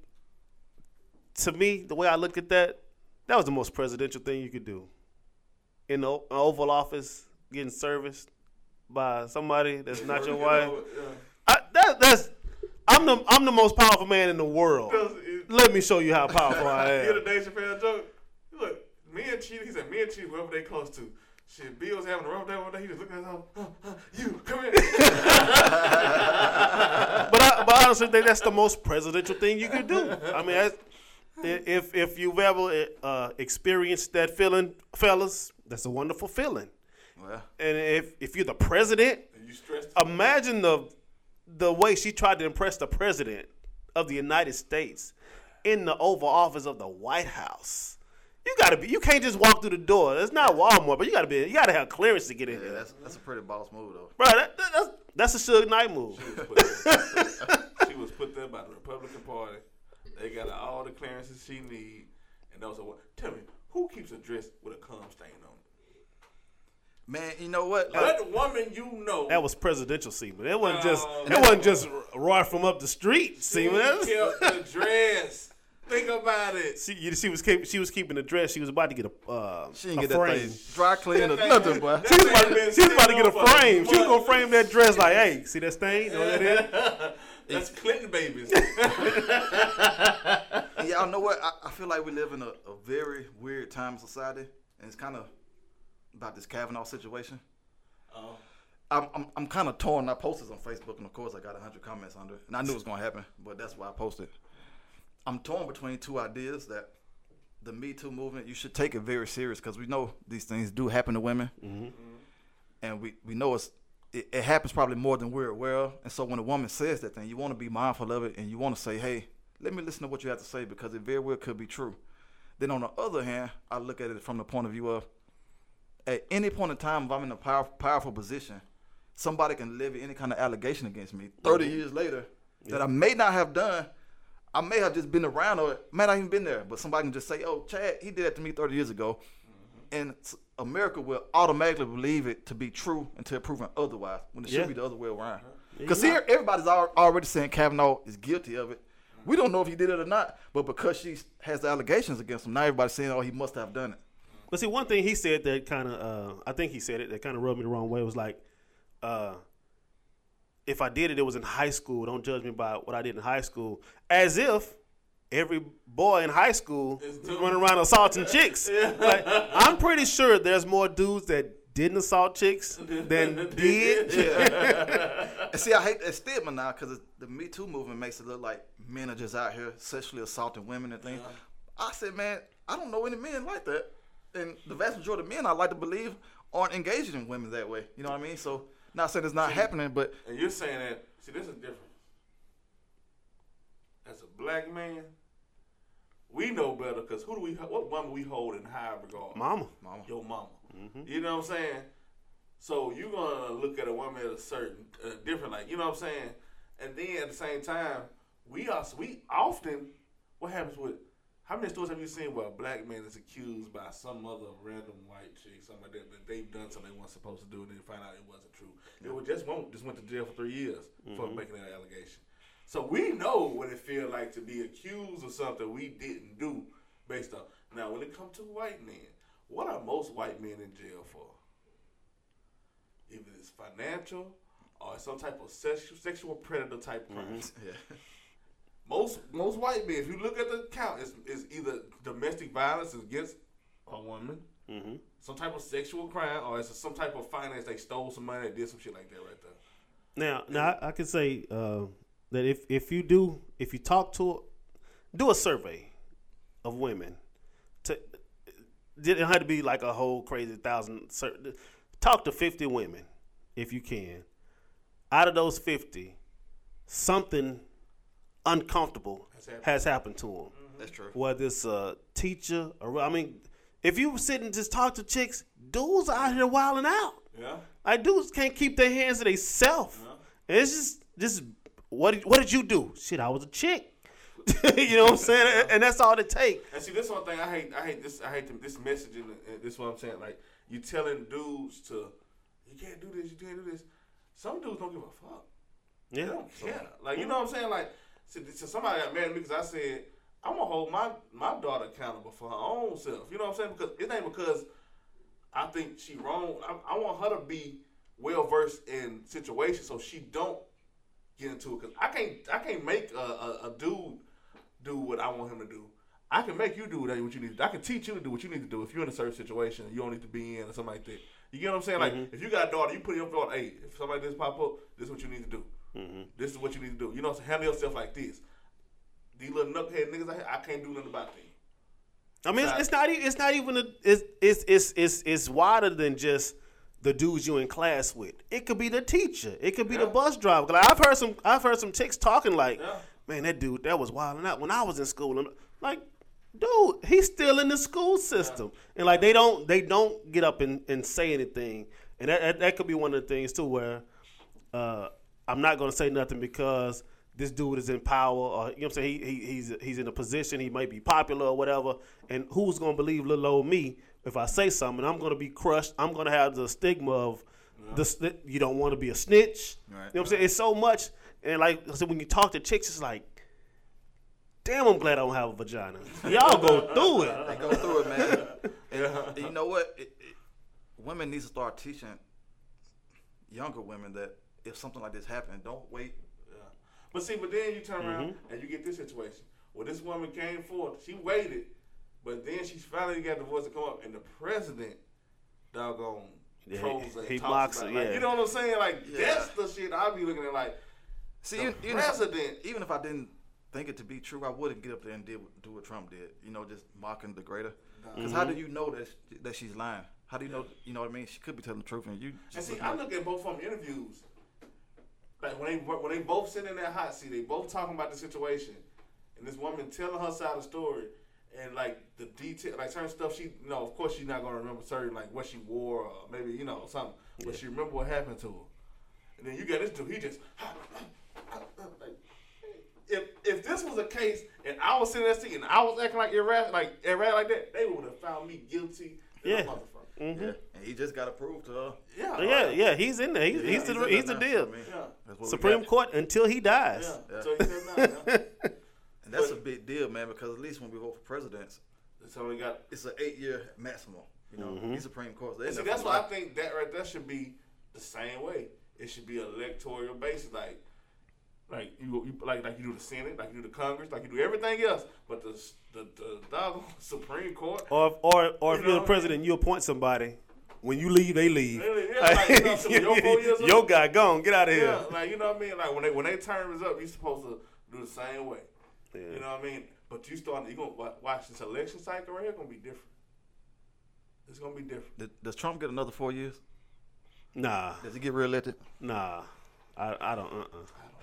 We say that. I said that. Like, I think it depends on. It's gonna depend on a lot of different things. Yeah. It's gonna depend on this election, this time, this midterm election. It's gonna depend on this. It's also gonna depend on these next 2 years and what he does in the office. And see, because right now he riding away with this good economy that he didn't create. Yeah. Right. You know what I'm saying? He riding his way like all his money being made again like this that he didn't. No, he had nothing to do with it. See, the first thing that helped Trump in the beginning was because he had no track record. Mm-hmm. He had no record, political record at all. All he had was what he did in business, which was a lie. Mm-hmm. You get what I'm saying?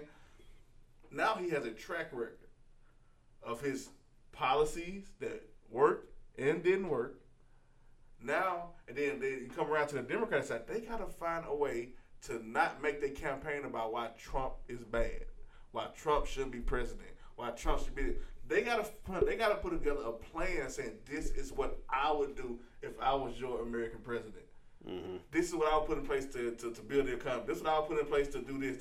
Like you gotta come with a plan. Or do you put a Trump against a Trump? Put somebody who's just as crazy. See, that's what I'm saying. Do you put somebody just who's gonna wild out just as hard as he is? But see, the only reason Trump did it because he told different stuff. What I'm gonna do is build a wall. Yeah. What I'm gonna do is get these immigrants out of here. What I'm gonna do is like he had stuff he said what he was gonna do. All they could say was, "You see why you shouldn't vote for him?" But see, you ain't saying to your point though, we almost had someone like that, Bernie Sanders. Yeah. He just didn't. He just wasn't malicious. Yeah. But he had some extreme ideas. Like he's like, man, fuck that! I'm finna give everybody free college. Yeah. You know what I mean? Mm-hmm. Like just outrageous ideas that could actually work. But you know what hurt him? The Democratic Party hurt him. They did. Now I'm gonna tell you something else that hurt Hillary him. Hillary and the Democratic Party hurt him. I think what hurt him as well is that, especially amongst minorities, the thing that we fear most in the political realm is an old white man. And he was the oldest. He was the old white man. He was the oldest. And we didn't know his background until like someone like Killer Mike came in and told us, but. And he's really been on the front lines. Like, Bernie Sanders is really a good dude, but we didn't know that. We just saw an old white guy. No, we're not voting for him. Mm-hmm. You know what I mean? So that really hurt him, man. But I don't think he's going to run again, but I really wish he would, man. So, but to your question, you think Trump gets another 4? You're the conspiracy guy. What you say? Man, you got the gavel. Listen, man. I don't know who on the Democratic ticket is going to beat him. Like, we don't know who's on the uprise right now. I know Alex Holder. He has such a. He's saying he might run. Kamala Harris. Now, if Joe Biden runs, which I've heard Joe Biden might run, Biden will wash him. Yeah. But Trump want to fight Biden anyway. But and you know what happened though? And I tell people this: Obama created Trump, and people look at me crazy when I say that. I know it's gonna sound. People look at me crazy when I say that. I said, if we didn't have Obama, we couldn't have had a Trump. Trump was like the antithesis of Obama. He was like the antagonist, you know what I mean? Yeah. So with everything good Obama gave us, being a black president, it was a large portion of white America that did not want that. Mm-hmm. So they wanted to erase everything. And it's not the fact they didn't want it. They didn't want it because he gave it to them. Mm-hmm. You know what I'm saying? Like, they talk about the Affordable Care, like the Obamacare. They talk about it, but be on it. Like, you don't even have an insurance if you didn't have it. Like, you know what I'm saying? Like, they didn't want him to give it to you. It's like if it was a kid and you a stepdaddy, and they can't stand your stepdad ass. You know what I'm saying? And here's some joints. Here's some joints. I'm gonna play basketball. I need. I mean, you think about it though. What major controversy? Just name one that Obama had his time in office. He was probably the most upstanding guy we had. Mm-hmm. The most educated, most diplomatic, well-spoken. Yeah. He could not have even begun to do and say the things that Trump is saying and still have been in office. Mm-hmm. Because as a black man, you got to carry yourself a different way, and that's just being honest. If you look at each president, it's always going to be the opposite of each one. Every time you come around. Because if you go from Bill Clinton went to Bush, from Bush went to Obama, from Obama you go to Trump. They're the complete opposite of each other, each one of them. Mm-hmm. You get what I'm saying? But this is extreme. From Daddy Bush to Bill Clinton to Bill to son Bush. Yeah. Like it's always going to be the complete and opposite. Like Jimmy Carter to what Daddy Bush wanted. No, that's and then like you know what I'm saying. It's always going to be the complete opposite. So you know, so that's how it's always going to be, and it's going to sway back and forth. And the thing is, Trump not really the problem. It's the people that supporting Trump because there's a lot more of them. Mm-hmm. And Trump just made it to where they were comfortable to really be in the forefront and speak how they feel. Show who they are, yeah. Show who they are. So now that's why you seen a lot of videos with people calling the police on black people for doing like the most regular shit. Somebody sleeping in the dorm room, they got the police called on. Little girl selling water. Yeah, one a little girl. One little real estate agent. Somebody called the police. Somebody.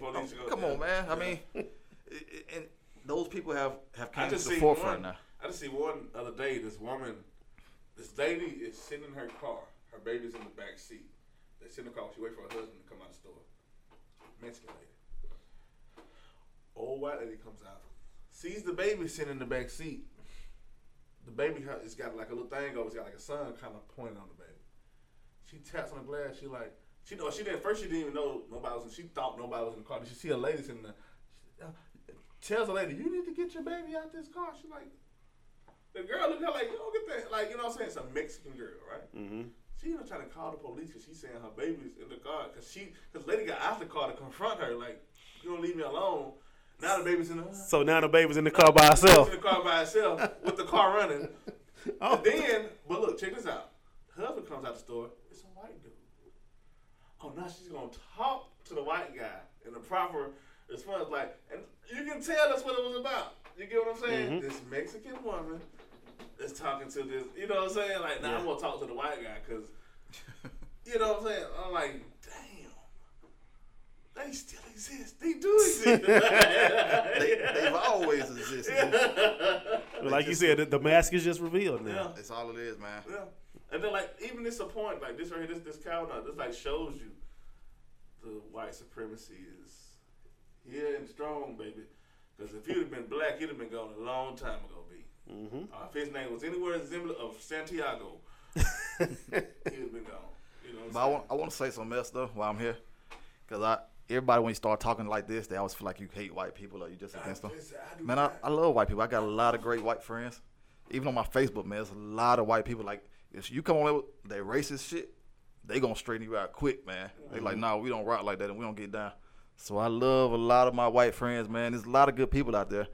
And the battle can't be fought without them. And then I just wish they'll show their voices more.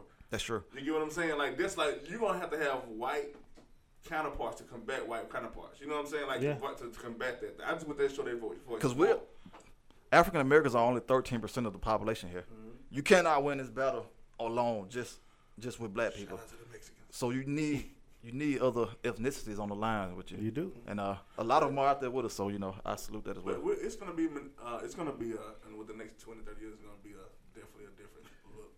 And you know, minority is definitely gonna be the higher number percentage of people than because the Mexicans are here and they ain't going nowhere. Yeah, you know what I'm saying. You have all these different, like they're not going anywhere. All right, what do we know? Podcast. You got anything else you want to add, man?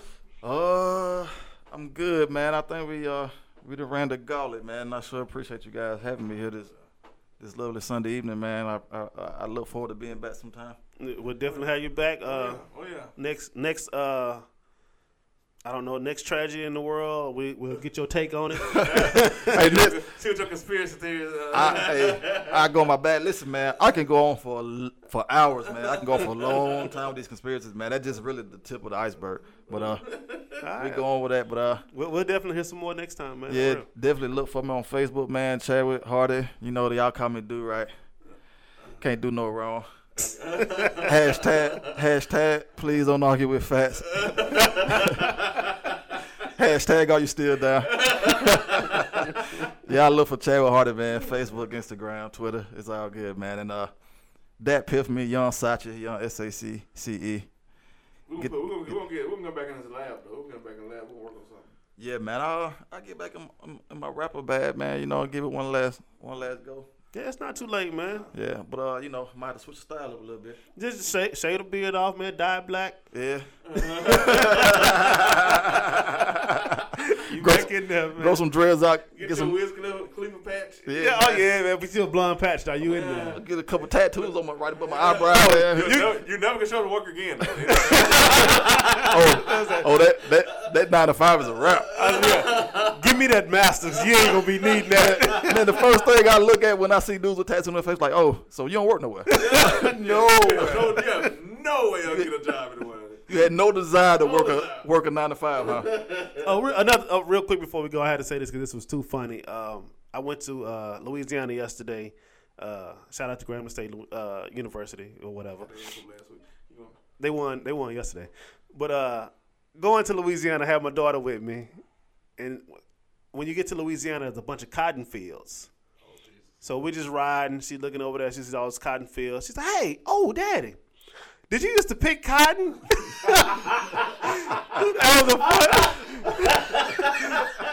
I didn't know how to take that. I didn't know she was racist. I didn't know she thought I was that old. I was like, what? I just want to throw that out there. That was just so funny. We just looking at. How old are you? When you're coming next year, you got to learn how to do that. Man, you know what though? It's different for the kids, man. They don't understand really. Cause my son, he's 9 now. And he's biracial. His mom is white, and so you do like white people. Oh yeah.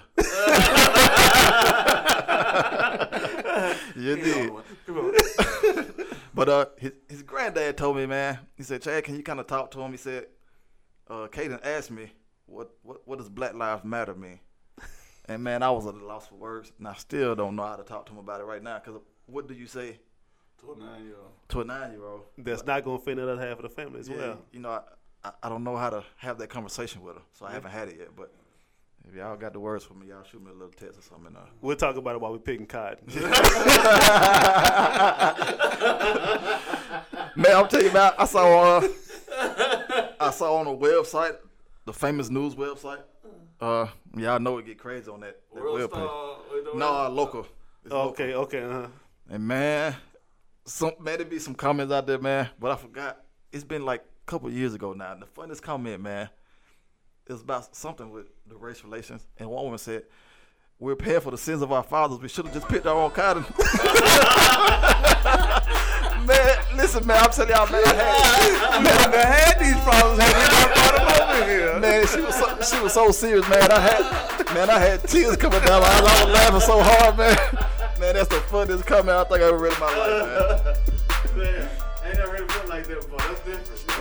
She was thinking. Oh, she's a thinker. Man, that was hilarious, man. Well, you didn't. Yeah. You know what, Karen? You did it. They did it. So, hey, you know, that's what you got to deal with. Big boy. All right, appreciate y'all for listening. What do we know? Click the link, like, share, subscribe. Thumbs up, whatever. You got a bad comment, leave that as well. I'll give my boy Sachi to throw a conspiracy at you. Yeah. Send it your way. But it's all good. So, of course, we are indeed professionals. So, we like to end this on a high note. So that's it.